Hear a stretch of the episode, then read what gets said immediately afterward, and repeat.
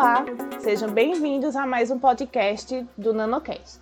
Eu sou Raíris de Castro, estudante de Engenharia Elétrica da Univasf. E eu sou Marcones Zios, também sou estudante de Engenharia Elétrica da Univasf. E hoje vamos falar da nanotecnologia na engenharia civil. E para falar sobre o assunto, é, a gente vai conversar com o Lucas Tiene, que é formado em nanotecnologia pela UFRJ e é mestre em ciência e tecnologia de polímeros. Além disso, ele faz é, doutorado na mesma área em que se tornou mestre e cursa uma segunda graduação em engenharia de materiais. A gente vai falar um pouco sobre o que é nanotecnologia e em quais processos da, da construção civil é, a nanotecnologia se faz presente. Além disso, no que ela pode nos proporcionar futuramente, né? Qual é a visão de futuro para a nanotecnologia, tanto na área de construção civil como em outras áreas. Esperamos que vocês gostem.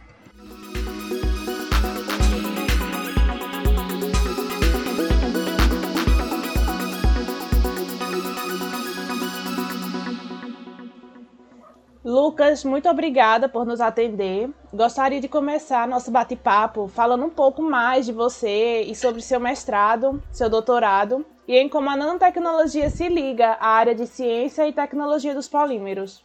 Olá, pessoal. É, muito obrigado pelo convite, primeiramente. Né?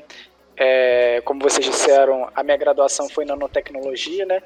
E a minha escolha de graduação se baseou é, em como a nanotecnologia afeta no mundo como inteiro, né, digamos assim. A nanotecnologia pode ser definida, né, se a gente imaginasse é, aqueles brinquedos de Legos, em que a gente imagina que cada peça é um átomo e dependendo da maneira que a gente brinca com as peças, é, tendo as mesmas peças, a gente consegue produzir é, estruturas totalmente diferentes. E a nanotecnologia é, utiliza um conhecimento muito semelhante, né? A gente tenta modelar os átomos, montar estruturas de átomos, modificar é, a organização dos átomos no material, numa estrutura, para avaliar as propriedades que essa influência de modificação dessa, dessa estrutura né, pode afetar nas propriedades é, física, químicas, mecânicas, é, elétricas e tudo mais desse material. Né? Como no Lego, a gente tem peças com cores diferentes. Nós vamos ter no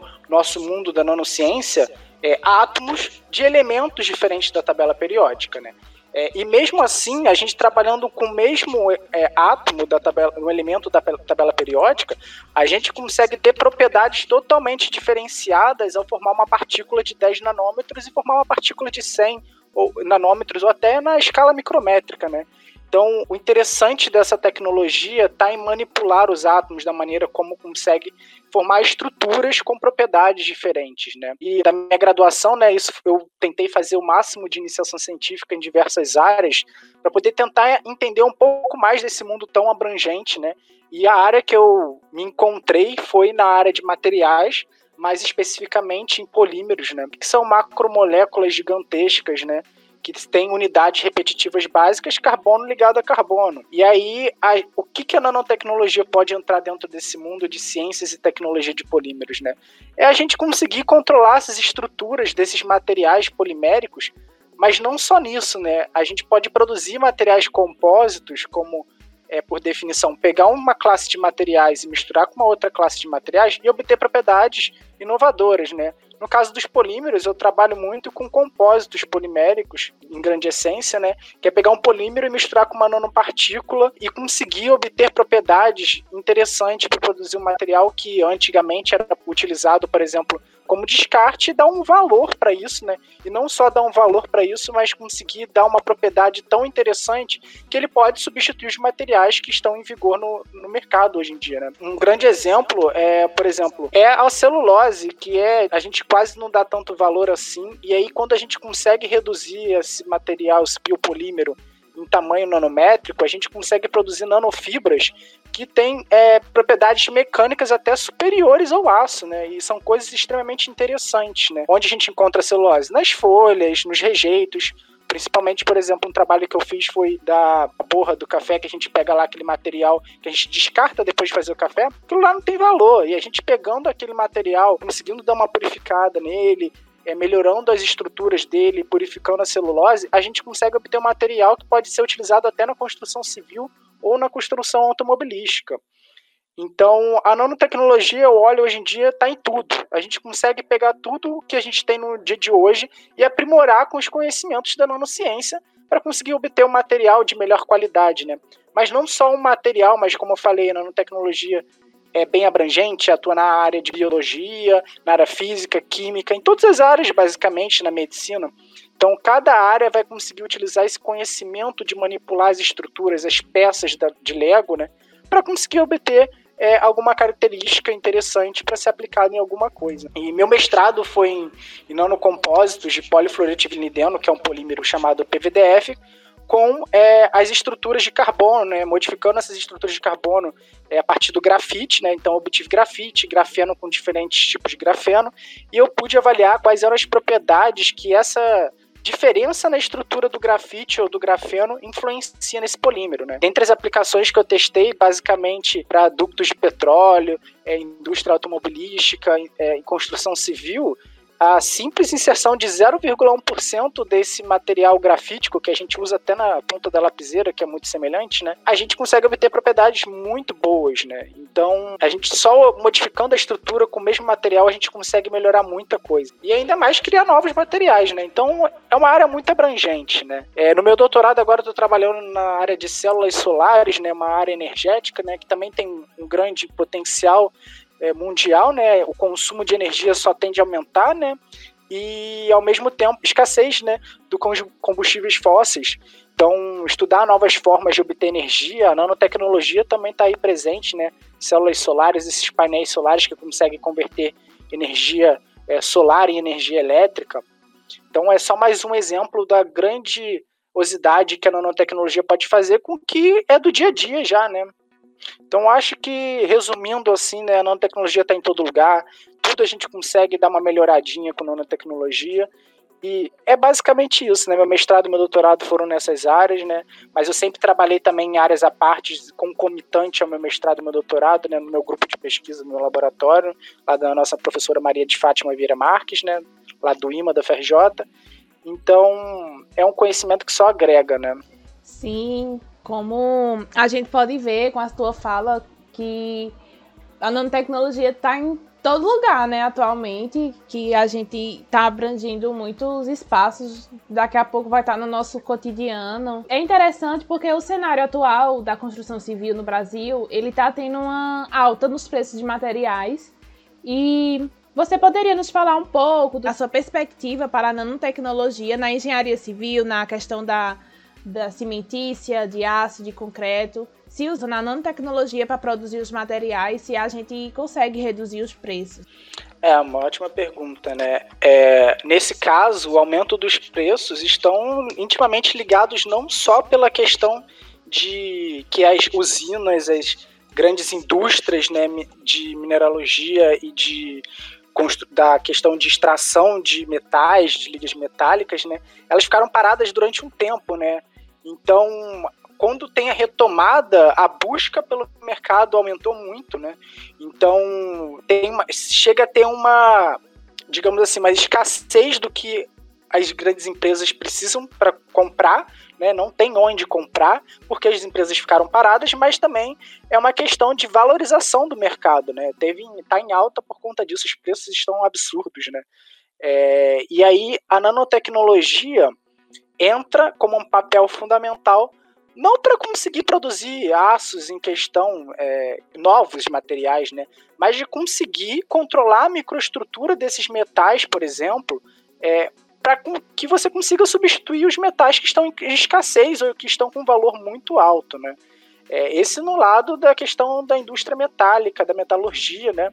A nanotecnologia pode entrar em diversos processos aí, né? Não só na questão de extração, mas na questão de conseguir pegar um material lá da mina e conseguir obter uma propriedade diferente com material mais barato, né? Com que seja metal, né? Que não seja tão é, valorizado e tornar ele um material com grandes propriedades e equiparar com os atuais, né? A nanotecnologia também trabalha muito na questão de produzir aços, né? A gente pode ver que os aços são tem tanta diversidade de aços e materiais metálicos que os nomes deles seguem com uma numeração para poder conseguir diferenciar um do outro, né? Então é uma questão assim de a nanotecnologia papel mais assim que eu vejo hoje em dia impactante é no controle da microestrutura, é no controle das propriedades desse material com base na estrutura desse material é, nas morfologias que você pode obter o mesmo material, o mesmo metal com a mesma composição, mas com propriedades totalmente diferentes, tendo aplicações totalmente diferentes, né? É, já na parte da indústria cerâmica, né, a gente pode encontrar é, semelhante ao metal, né? Que, na questão de que a nanotecnologia está ali para melhorar é, a estrutura desse material, a, com a mesma composição a gente modifica uma coisinha ou outra, uma estrutura, e a gente consegue obter um, um material cerâmico com propriedade muito melhor, né? Antigamente a gente falava que os materiais cerâmicos eram totalmente quebradiços. Hoje em dia a gente consegue obter materiais cerâmicos aí que conseguem resistir a certo impacto, né? E já na questão dos polímeros, né? Quando a gente fala em construção civil, a gente logo pensa em metal e tijolo, né? Viga e tijolo. Mas a gente tem tido muitos exemplos, né, de fora do Brasil, de construções civis que vêm utilizando os polímeros, né? Os materiais que são ditos como plásticos para substituir essas estruturas que geralmente são pesadas, como os materiais cerâmicos são frágeis, que sofrem processos de, de infiltração de água e acaba com a estrutura todinha.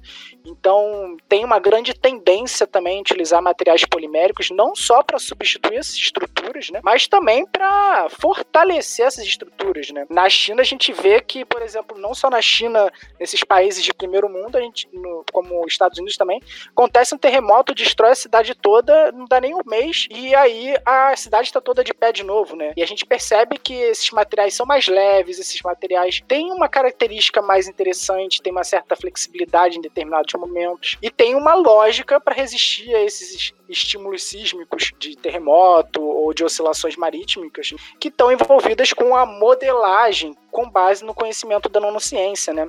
Hoje em dia a nanociência não está só em produção de materiais fisicamente, digamos assim, que a gente toca, que a gente consegue construir, mas também para desenvolver teorias para que auxiliem na construção civil, mas também em todas as outras áreas, né? Utilizar os modelos atômicos para conseguir prever é, a, o comportamento né, de uma, uma, ponte, por exemplo. Então, a grande tendência é utilizar, como já falei, né, utilizar a nanotecnologia a favor de conseguir reduzir o custo né, e faz, inserir novos materiais competitíveis o bastante né, para substituir aqueles que estão em escassez ou que estão é, com preço muito em alta. Né. Então é uma vertente que tem crescido muito, né? E hoje em dia a gente, a nanotecnologia pode ser maravilhosa, mas muitas das vezes a produção da nanotecnologia, o estudo da nanotecnologia acaba sendo muito caro. Então a gente tem que ponderar aquela questão de o investimento necessário para poder produzir um material com nanotecnologia e com um custo que, que ele vai para o mercado. Ninguém vai querer, comp comprar um produto que seja maravilhoso, mas que seja muito caro, um absurdo, né? Não vai ser acessível. Então esses estudos são muito importantes, né? E eu vejo muito hoje não só a questão de separação dos materiais né, em metais, polímeros e cerâmicos, né, mas os materiais compósitos é, é aquele que se pega duas dessas três classes e mistura entre si para obter um material com propriedade superior, né, é, mais interessante. Eles têm entrado é, com toda na construção civil, né? A gente pode ver aí hoje os drywalls, a gente pode ver essas paredes flexíveis, é, esses pisos também diferenciados, né? Então é, é uma tecnologia em ascensão muito importante, né? É de certa forma até interessante, né? Como a nanotecnologia ela consegue renovar o mercado cada vez mais. Como o Raíris disse, tudo hoje envolve um pouquinho de nanotecnologia em algum aspecto. Bem como você falou, né? Isso acontece principalmente por conta da diversidade de aplicações que a nanotecnologia ela vai nos possibilitar. Aí, no mercado da construção civil, por exemplo, a gente pode citar é, o uso de nanotubos de carbono que tem crescido bastante, principalmente porque são materiais bem resistentes à tração e possuem uma, uma alta durabilidade. É, você acredita que em um futuro próximo a população vai ter em seu cotidiano, é, até mesmo sem perceber, a presença de nanotecnologia em, em suas construções? É interessante esse assunto, né? A gente tem esse exemplo aí que você deu, o nanotubo de carbono, né? Que é um material que é composto basicamente só de carbono, né? Assim como o grafite, né? A grande diferença entre os dois materiais está basicamente na estrutura que eles estão presentes, né? E aí entra a questão da nanotecnologia, né? O, nano, o grafite antigamente, né? Existem diversos tipos de grafite, né? Dependendo da pureza e tudo mais, mas o grafite é um material que a gente conhece há muitos anos, né? Décadas. É, e aí o nanotubo, quando chegou ao conhecimento, viu que o material tem mesma composição, mas ele apresenta excelente condutividade elétrica, uma resistência à tração, né, uma propriedade mecânica fabulosa. E aí a gente entra naquele quesito que eu mencionei anteriormente, né? O nanotubo de carbono ele é maravilhoso, mas ele é um material muito caro. E aí você me disse a grande barreira, né? Será que um dia a gente vai encontrar nanotubo de carbono nos materiais do, do dia a dia, né? Se ele é um material tão caro, né? A gente tem duas alternativas ou a gente reduz o preço para conseguir produzir um nanotubo de qualidade, né? novas rotas, melhora as rotas existentes, ou a gente utiliza em baixas concentrações. Não tem problema nenhum se eu vou usar. Pode ser muito caro, pode custar um milhão, sei lá, um grama desse material, né? Não é esse preço, né? É em torno de 10 mil dólares uma grama, né? E aí tudo bem, é um material muito caro se eu for utilizar um grama, mas às vezes não é necessário utilizar isso tudo. A gente consegue fazer materiais compósitos, como eu falei, né, misturar com polímero, com metal ou com cerâmico, uma proporção de 0,05%. Então a gente consegue, mesmo sendo material caro, a gente pode conseguir utilizar ele se ele for interessante em uma melhoria tão grande, né? Então a nanotecnologia está aí, não é só produzir uma nanopartícula como nanotubo de carbono, mas é estudar a quantidade que você coloca no meio de um material e tudo mais, né? Já que o nanotubo não é um material até hoje conhecido, né? Por conseguir produzir uma viga inteira, a gente consegue produzir um nanotubo de um metro ainda. Né? Então a gente tem muito a avançar no, nesse sentido, né? E a gente também tem que pensar, é válido a gente conseguir obter um nanotubo de um metro ou conseguir obter um nanotubo com um tamanho, um, um, um comprimento de, sei lá, alguns nanômetros, chegando até micrômetros, né? E aplicar numa mistura de um outro material como cerâmico ou um polímero, né? É, não só o nanotubo de carbono, mas como outras partículas nanométricas, né? É, eu acredito que a gente não vai ver isso no futuro, porque a gente já está vendo isso no dia a dia, né? A gente hoje pode identificar televisores, tele, telefones celulares, que a gente já encontra as baterias com nanotecnologia, né? Uma sílica nanoestruturada, tem essas novas baterias que são recarregam mais rapidamente e utilizam um consumo energético menor, elas dissipam menos energia celulares que não esquentam tanto, esses celulares com telas finas. É bem interessante isso. A gente já tem nanotecnologia hoje incorporada em muitas coisas do, do nosso cotidiano. Eu lembro de uma matéria que eu vi recentemente do, do novo chip da, da Apple, né? Que ele tem 5 nanômetros e apresenta um desempenho melhor do que o chip anterior. Aí eu fico pensando, isso foi uma evolução de um, dois anos. Imagina daqui a 10, 20 anos a evolução que a nanotecnologia não vai nos possibilitar. É, a gente já consegue encontrar alguns produtos na eletrônica que a gente já compra sem saber, mas ao mesmo tempo é, tem um impasse, né? A mídia utiliza muito a nanotecnologia para vender um produto. De vez em vira e mexe eu encontro é, um anúncio de, de algum produto, principalmente cosméticos, né? é, nanopartículas de água, nanopartículas de não sei o que, nanopartículas poliméricas.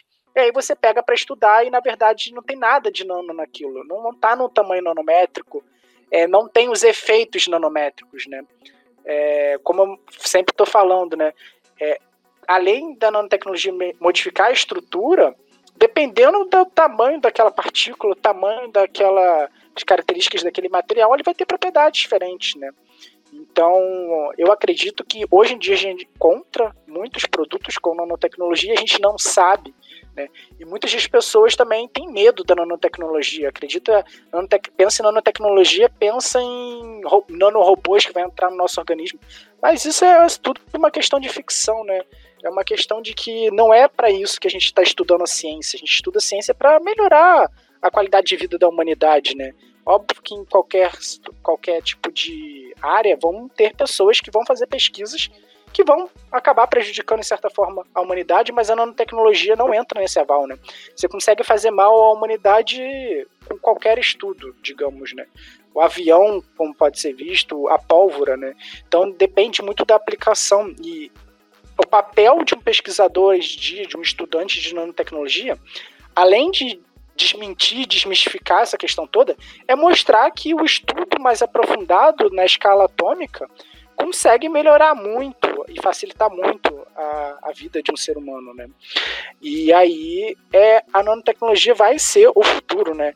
Se a gente hoje, hoje em dia alguém quer melhorar alguma coisa, ela só tem um único caminho: procurar um conhecimento da nanociência para melhorar o material, os processos químicos, os produtos, os cosméticos, os fármacos. Então a gente tem uma área assim que é em crescimento e a gente não consegue prever é, o quão maravilhoso é a nanociência, né? Essa comparação do chip, né, do tamanho do chip que você falou, né? Mas a gente vê isso no nosso dia a dia, né? A evolução das, da tecnologia, né, tem uma tendência em reduzir o tamanho desses materiais, né? O primeiro computador ocupava uma sala gigantesca, né? Hoje em dia Exatamente. a gente está de frente para um computador, né?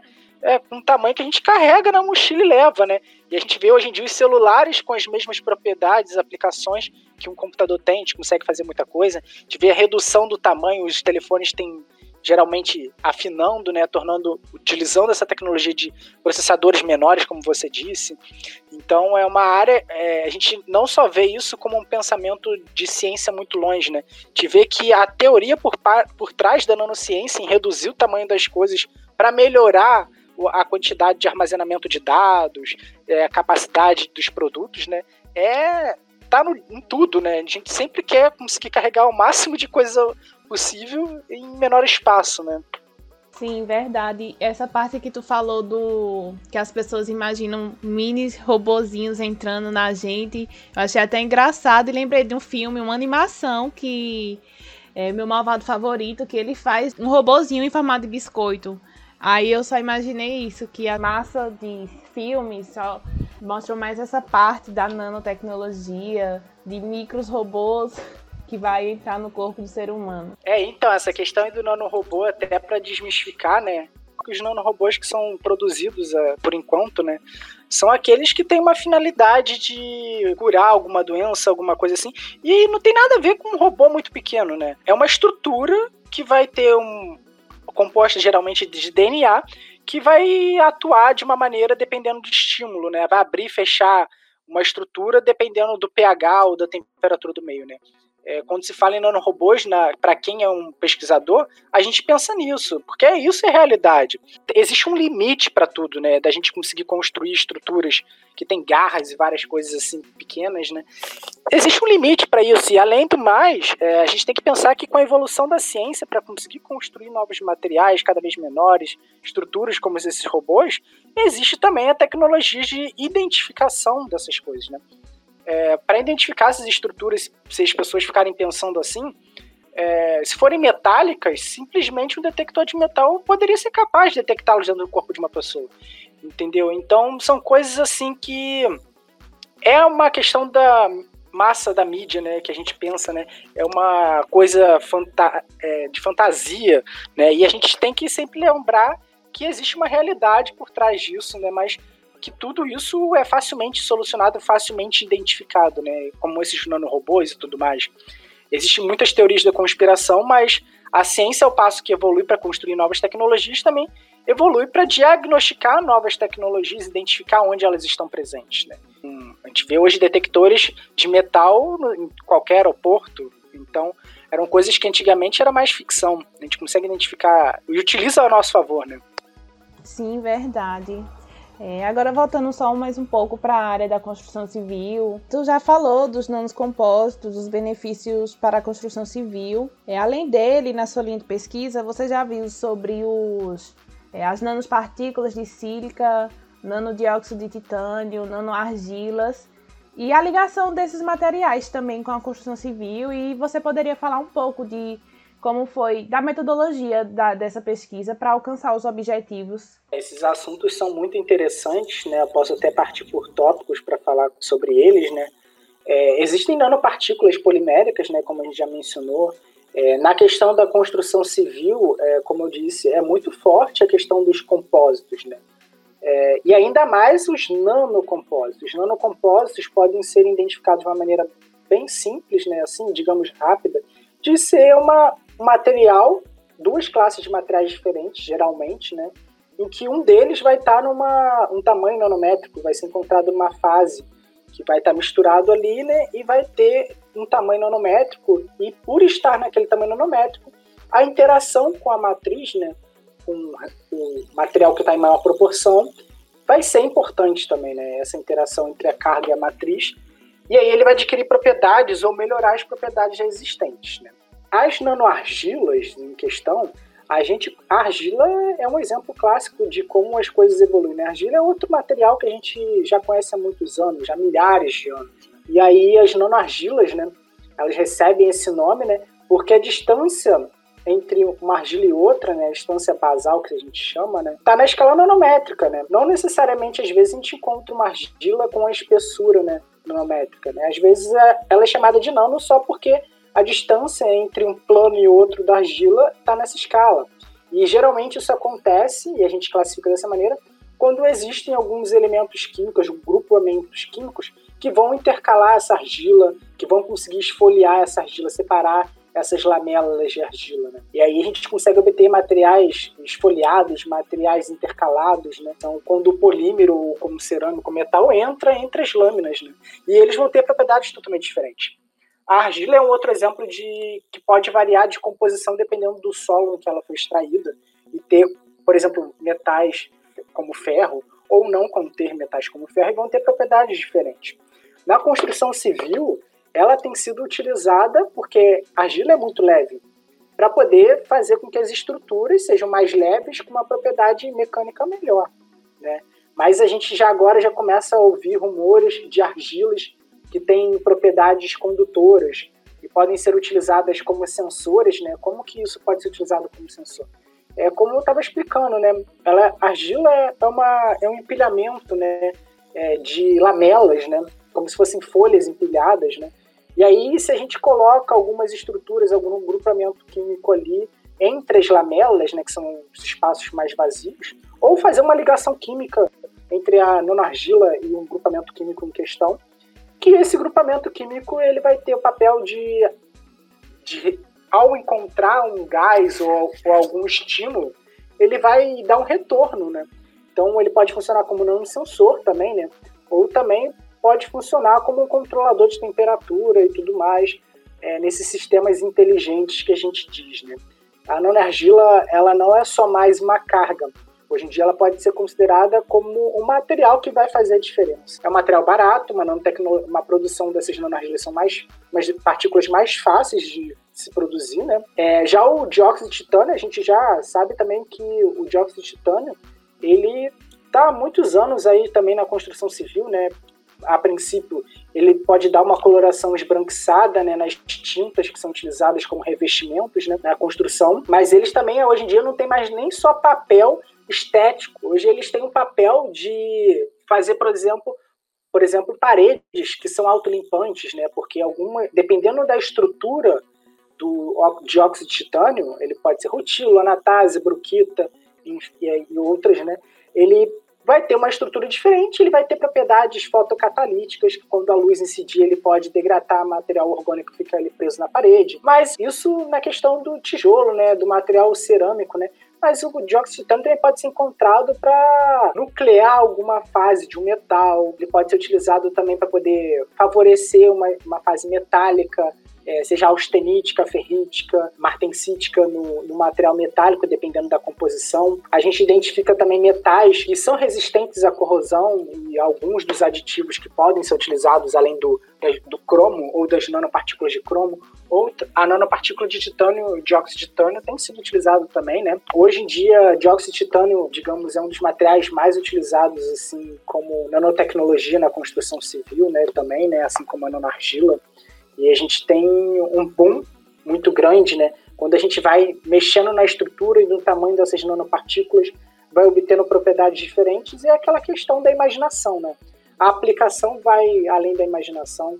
É, comparação com outros tipos de nanopartículas, a, a, a nanoargila, a nanosílica e o dióxido de titânio são nanopartículas um pouco mais baratas do que as nanopartículas de ouro, as nanopartículas de prata do que propriamente nanotubo de carbono, grafeno. Então eles são utilizados em coisas que exigem um tamanho maior, como a construção civil, né? Prédios, pontes. Tem um exemplo muito interessante também das pontes que tem que ficam próximo da água, né? os materiais metálicos são facilmente corrosivos, é, sofrem corrosão, né? Então, utilizar revestimentos na construção civil é uma coisa muito importante. Muitos desses revestimentos são nanoestruturados, né? E aí a questão da corrosão, da preservação, fazer com que aquele, aquela ponte, aquela estrutura de um prédio seja conservada por muito mais tempo, embora você utilize um material mais caro, por utilizar por mais anos, por outros longos anos, né, você acaba fazendo com que no final das contas é mais vantajoso você utilizar uma tecnologia mais cara, que dura mais tempo, dá uma confiabilidade melhor, né?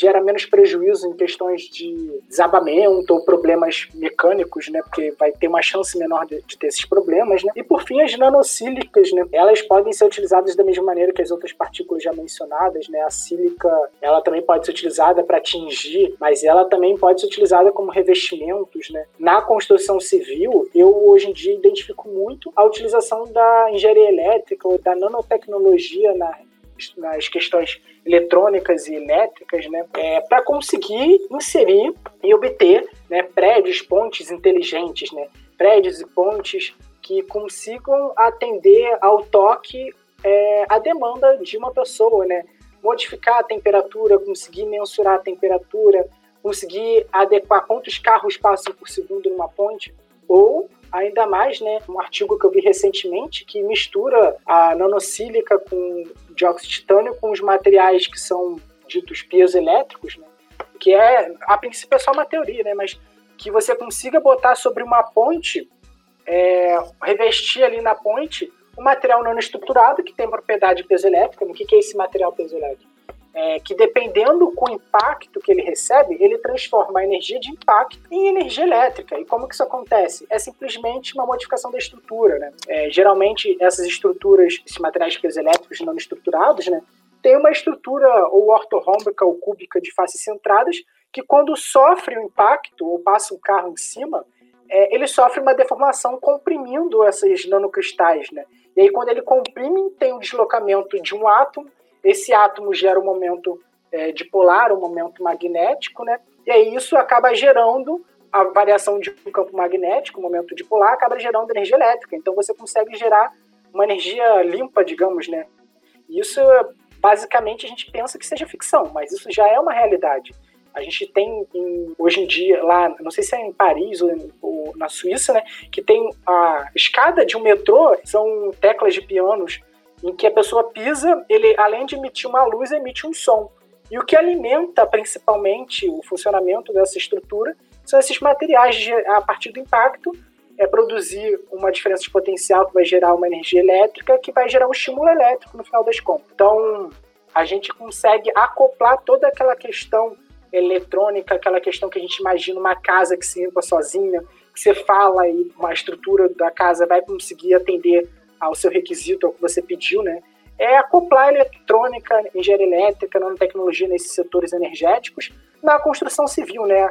Tentar fundir um pouco disso. Só complementando um pouco, né, Lucas? É, como esses materiais eles vão ser usados na construção civil, eles precisam ser resistentes. Um outro componente que é muito importante na hora que a gente vai construir uma casa, construir um prédio, construir qualquer coisa, na verdade, é, é o aço. É, já, já existem alguns estudos e pesquisas de materiais inovadores que buscam uma maior resistência para o aço. E tem um, um aço inoxidável conhecido como Nanoflex, que além de apresentar uma alta resistência e uma alta dutilidade também, é muito resistente ao calor. Por conta disso, ele tem uma vida útil maior quando é exposto em ambientes corrosivos e a longo prazo vai apresentar também um menor custo de construção, porque vão ser necessárias menos manutenções, justamente por conta dessa alta resistência que ele, que ele possui e, é claro, oferece muito mais segurança esses aços nanoestruturados ou que utilizam alguma nanopartícula para nuclear alguma fase do aço, né? Como eu falei, existem fases austeníticas, ferríticas e tudo mais. E aí controlar essa microestrutura, essa morfologia, utilizando os conhecimentos da nanociência, utilizando um agente de nucleação nanoestruturado, né, é, a gente pode obter propriedades não só anticorrosivas, né, é, não só com revestimentos, mas fazer com que o próprio aço ele seja inteligente, né, digamos assim, ele seja capaz de, dele ao longo do tempo produzir uma estrutura nanoestruturada, né, é, na superfície ou na ou a cerca, né, para conseguir resistir à corrosão, ao calor e a esses desgastes, né, como o do sol, né. É, existe o exemplo dos aços patináveis, né, nome engraçado, né, que ele vai produzir uma estrutura chamada pátina, né, na superfície um revestimento, né, que é um óxido de, de cromo, né, que ao longo do tempo vai estar suscetível aos, às intempéries do ambiente, né, e aí quando as intempéries do ambiente, umidade e gases que vão tentar penetrar no aço, vão encontrar esses elementos, as nanopartículas, e vão produzir essa página, essa estrutura, que vai impedir com que ele adentre né, do aço. Né? Então ele vai. O próprio aço, dependendo do estímulo que ele recebe, ele consegue se defender, digamos assim, produzindo essa, essa camada protetora de pátina. Né? E aí, esse não é só um exemplo, né? são diversos exemplos que, a, dependendo do estímulo que ele vai receber dos anos, ele pode ser suficientemente próprio, capaz a responder esses estímulos e gerar uma propriedade ao longo, né? Geralmente a gente não quer que o material tenha mudanças de microestrutura e não tenha mudanças é, nas propriedades ao uso, mas é, a gente pode utilizar isso a nosso favor, né? Isso antigamente era identificado como um problema, né? Porque ficava um aço amarelado.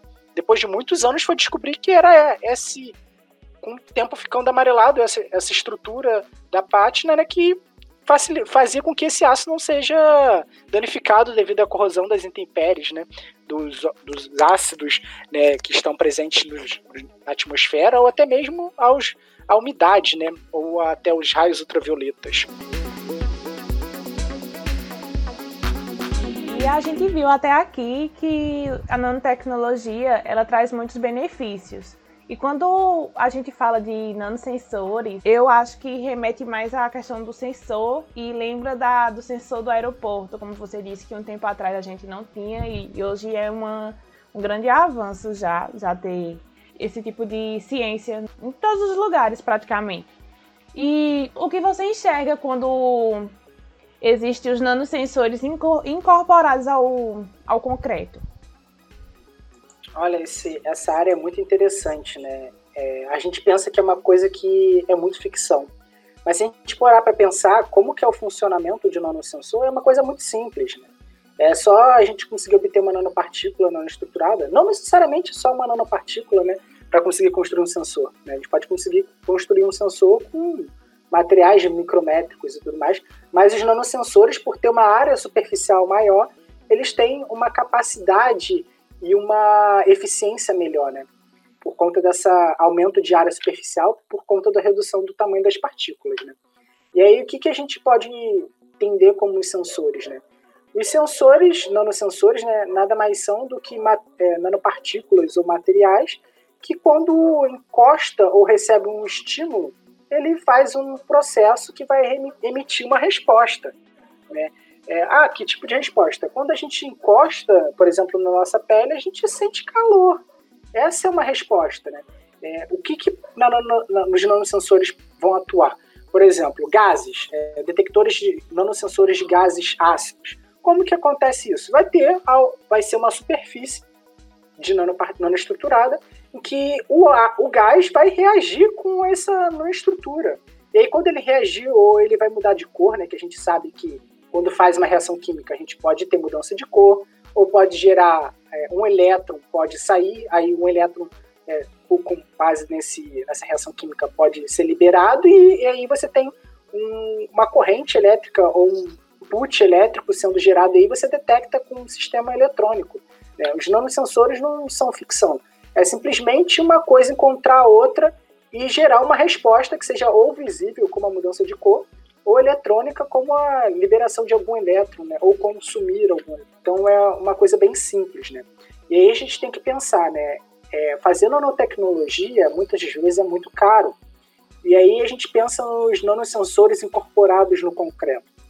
É, eu, pelo menos, não imagino que seja viável economicamente espalhar no concreto inteiro em tudo misturar uma quantidade muito grande de nanosensores no concreto. Eu vou imaginar que a gente vai fazer um revestimento no concreto ou vai colocar essas partículas em, ou esses nanodispositivos em pontos específicos que sejam capazes de, de, de atuarem como nanosensores, é, em pontos estratégicos, né, para detectar uma sala, por exemplo. Não precisa recobrir toda a parede da sala de nanosensores. A gente pode recobrir alguns pontos específicos, colocar algumas listras, né, em tintas inteligentes, né, que tem essa capacidade de já dar a resposta. Então a gente consegue utilizar uma quantidade menor de material e ter um retorno satisfatório na detecção do que for necessário, né? Não só na questão de gases, mas é, devido, por exemplo, a campos magnéticos, devido, é, devido a bombas, né? Nuclear, bombas não só nucleares, mas como essas bombas explosivas, né?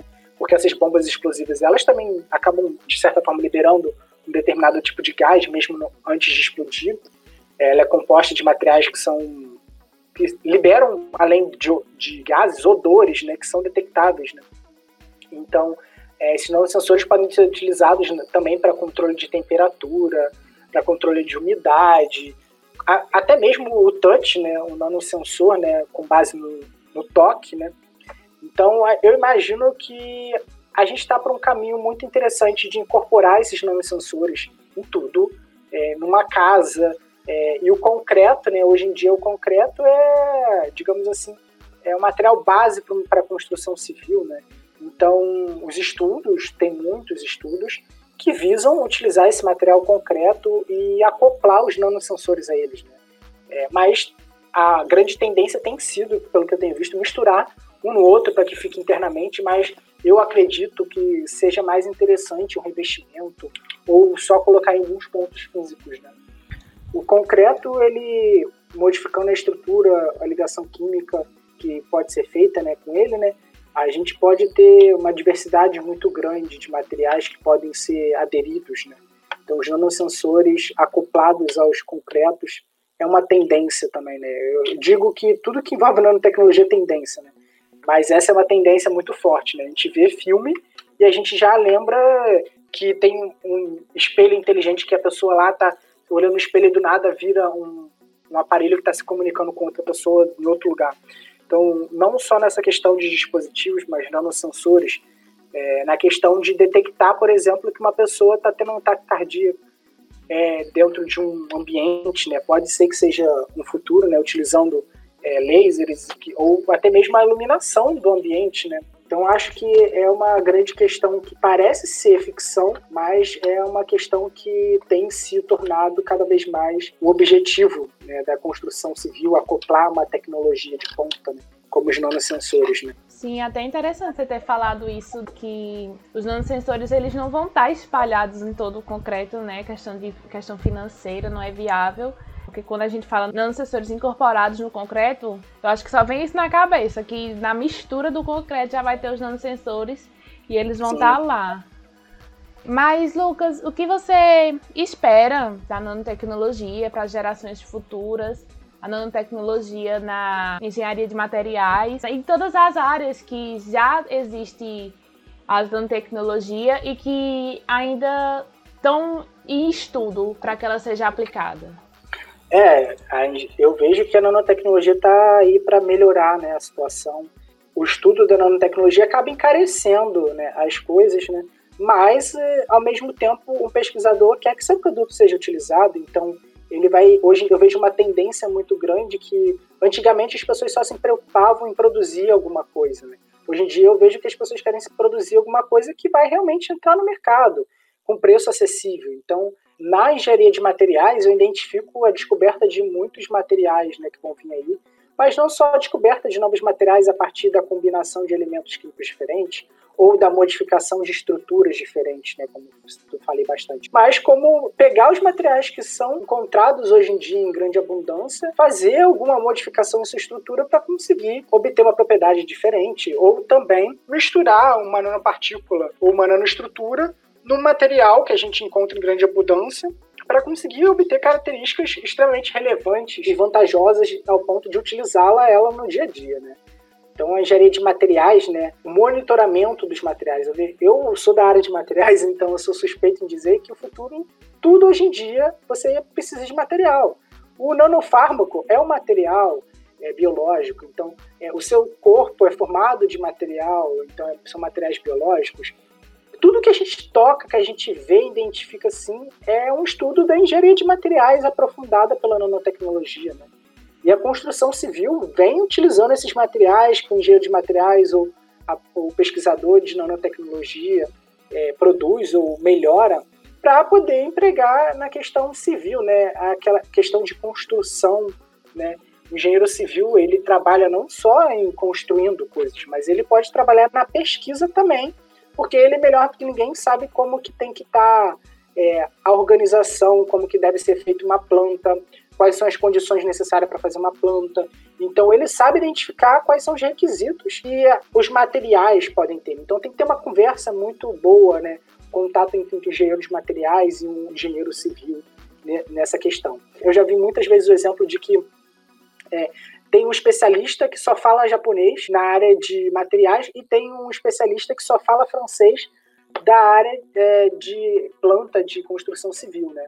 e um precisa é, conversar com o outro. Se eles não falam a mesma língua, eles nunca vão se entender, embora sejam é, profissionais maravilhosos, né?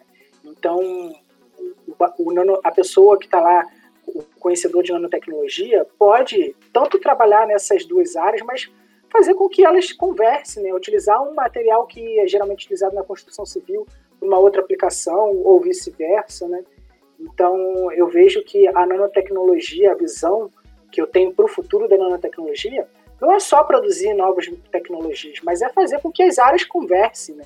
É uma graduação, é uma área, é um mestrado, um doutorado é, muito multi, multidisciplinar e que relaciona tudo. Então eu vejo não só produzir novas coisas, mas fazer com que tudo comece a conversar. Né?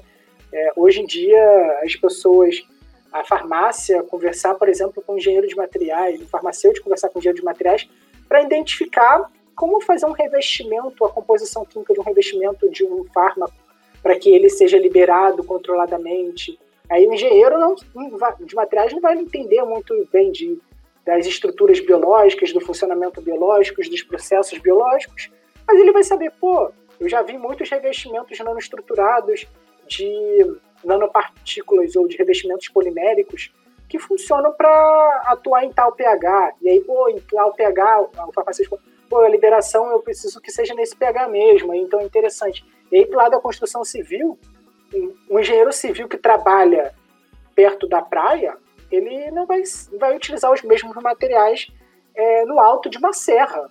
Ele sabe que tem as questões de pressão, de altitude, de umidade, de ambiente marítimo, né, de corrosivo ali, que ele não vai poder utilizar os mesmos materiais. Então, conversar entre as áreas é importante. Né? Eu identifico muito isso. Eu vejo que as pessoas que têm se formado recentemente em bacharel em nanotecnologia têm se importado muito com isso, né? Não só em desenvolver coisas complicadas, mas tornar o complicado uma coisa acessível para todos. Né? Então, fazer as pessoas entenderem, né, dar esse conhecimento de forma gratuita é muito importante. E o lado acadêmico está aí para reforçar tudo isso, né? Exatamente, Lucas. É uma coisa que eu falo bastante que a gente, como universitário, tem um, um dever social também, entendeu? Foi-se o tempo em que a gente trata as coisas, cada coisa no seu canto, entendeu? Hoje o mundo é tudo uma coisa só. Engenharia ajuda a área de saúde, a área de saúde ajuda várias outras áreas, a engenharia de materiais, a nanotecnologia possibilita avanços em diversas outras áreas. E é muito bom a gente pensar é, na nanotecnologia não como o futuro, mas como o presente, porque tudo isso já está acontecendo, né? Você falou lá no começo sobre a questão dos compósitos e eu me lembrei que aqui na Univasf a gente tem um grupo que é coordenado por uma professora de química do nosso colegiado, é a professora Andrea, em que eles pesquisam e catalogam novos materiais, que é o grupo de pesquisas em novos materiais. E eles trabalham muito com, com o gesso. Aqui no Pernambuco, a gente tem o, o maior polo gesseiro do Brasil, que produz mais de 80% do gesso do país. Acho que cerca de 30% dessa produção é destinada para a construção civil, principalmente a parte de revestimento. E o gesso, ele é um material que gera resíduo, tanto na indústria, na sua fabricação, quanto na construção civil. E geralmente esse resíduo ele é descartado. Ele não é reaproveitado. Aí uma das linhas de pesquisa desse grupo é pegar o resíduo do gesso e com a adição de alguns compostos químicos, inclusive o dióxido de titânio que você citou, criar um material compósito que pode ser utilizado no lugar do gesso para revestimentos e que tem é, propriedades autolimpantes, termorreguladoras.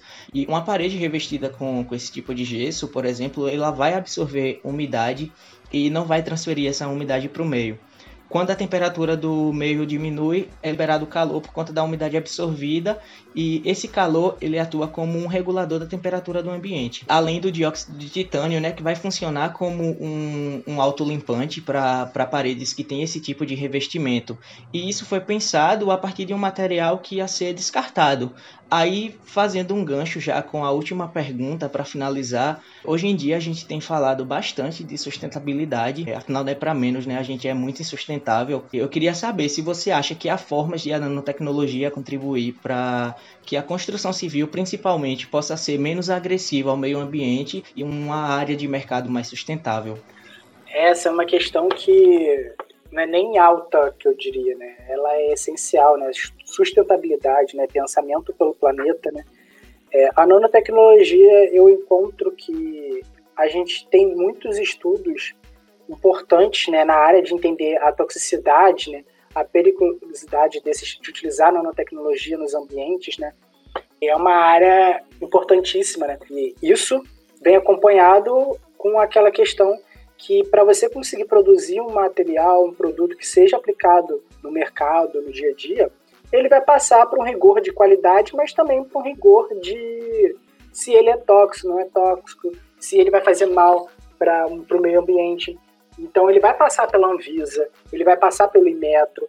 Então, para você conseguir utilizar a nanotecnologia efetivamente, você vai ter que testar algumas características, identificar que ele não vai ser prejudicial à, à, saúde humana ou ao meio ambiente em questão. Né? Eu vejo que a nanotecnologia tem crescido muito forte né, para isso, porque é, as partículas que são mais utilizadas, que são as nanopartículas de zinco, as nanopartículas de titânio, as nanopartículas de sílica, as nanopartículas de argila, são nanopartículas que são atóxicas em determinadas concentrações, né? E elas são bem inertes de certa forma, né? O dióxido de titânio, embora ele seja tenha uma propriedade fotocatalítica, ele é muito utilizado também em pomadas, né? A gente vê em protetores solares. E aí a preocupação sempre tem sido: é, vou utilizar uma nanopartícula na pele ou no ambiente, será que aquela nanopartícula vai fazer mal? Então, esse pensamento ele acontece antes mesmo de você colocar ele no mercado. Ele é um pré-requisito. Por isso que eu disse que não é uma coisa em alta, porque é uma coisa essencial. É uma preocupação que todo é, profissional deveria ter. E aí a nanotecnologia, ela entra também muito forte, é, como você disse, né, é, na questão da construção civil, é em tentar produzir menos rejeitos, né, é, durante o processo de produzir aquele material, mas também é, gerar menos é, malefícios, né, quando ele já está instalado lá, né. Por exemplo, a corrosão, né, quando acontece em materiais metálicos, se passar água da chuva, alguma coisa e tirar aquela capa corrosiva que estava ali e ir para os efluentes de água, ela vai para o solo. Então, a preocupação da nanotecnologia é evitar que com a, com a chuva, né, é, não gere essas estruturas, essas camadas devido à corrosão, e aí vai fazer com que não vai ter contaminante né, que vai ser carregado pela água, e aí não vai ser levado para o solo, não vai prejudicar a biodiversidade, as plantações do ambiente no local, mas também não vai prejudicar, por exemplo, se for para um rio, as pessoas beberem água futuramente, alguma coisa assim, os peixes e tudo mais. Então, tudo isso está muito conectado, eu diria. Né? Quando uma pessoa vai tentar produzir um produto novo, ela tem que pensar nas consequências. Não adianta nada você fazer uma nova parede, mas ela seja radioativa, digamos assim, no exemplo mais esdrúxulo. Porque vai ter certa preocupação naquela questão. Mas eu diria que a questão da preocupação com o meio ambiente tem crescido muito nessas pesquisas de construção civil, tem levado grande enfoque e acho que a nanotecnologia está para contribuir. Né? A gente vê aí que quem trabalha em construção civil é, muitas das vezes eles acabam lidando com cimento, com esses materiais que ficam em contato com a pele durante muito tempo, eles acabam queimando a pele. Então imagina o que, que mal ele pode fazer, né? Essa poeira, se eles inalam pela respiração. Então imagino que isso também vai fazer mal para o meio ambiente. Então a nanotecnologia, se ela puder, ela vai tentar sempre ao máximo a reduzir os impactos ambientais causados pelo ser humano. E uma tecnologia boa não é aquela que tem propriedades muito interessantes, que tem propriedades extremamente inovadoras. É aquela que faz bem. Então não adianta nada ter um produto muito bom se ele faz mal. Ele pode ser utilizado com grande eficiência, mas ele tem um grande risco, né? Então é uma questão de sustentabilidade. Hoje em dia eu digo que nem em, alta. Ela é essencial. Um produto chegar no mercado hoje para ele ser utilizado grande rigor, ele vai ter que passar por esses protocolos de supervisão de reconhecimento, né? Isso é, não é a tendência, isso é o que vai acontecer de regra já, né? Já está vendo aí mudança dos canudos, pelos materiais poliméricos que são biodegradáveis, né? Pelos é, canudos de papel, que também são biopolímeros, né? Então a gente sabe que a tendência é a sustentabilidade dominar tudo que a gente pensa. Bom, Lucas, chegamos ao fim e muito obrigada pelo, por esse bate-papo, tá? Obrigada por ter aceitado o convite da gente, por ter, por fazer parte desse nosso podcast. Eu que agradeço o convite de vocês, né? Essa podcast que vocês estão fazendo aí para a universidade de vocês, para a disciplina aí. É, é um trabalho que vocês estão fazendo que é muito importante, né? Que está relacionado à divulgação científica, né? É, isso é importante para as pessoas conhecerem o trabalho de vocês, para saber como que é conectado o trabalho de vocês. E eu acabei aproveitando também para poder dizer um pouco o que é nanotecnologia, né? É uma área muito nova, né? A graduação, por exemplo, começou em 2010, os primeiros formandos surgiram em 2015, 2014. Então são é uma área muito nova e as pessoas ainda não conhecem, podem ter muito receio. E o papel que vocês fizeram aí com essa podcast é extremamente importante, né? Disseminar esse conhecimento, apresentar essa grande área, apresentar como que já está no dia a dia, né, na construção civil, na engenharia elétrica. Então está tudo aí nas nossas mãos, né, para a gente saber o que a gente vai conseguir no futuro. E só depende do ser humano agora, né? E agradecer novamente ao convite de vocês, né? E a todos que estão nos ouvindo aí pela atenção, muito obrigado. A gente que agradece, Lucas. Foi, foi uma experiência grandiosa, assim. Foi muito bom. É, muito obrigado mesmo por ter aceitado o nosso convite. E esse, pessoal, foi o nosso podcast. Até a próxima.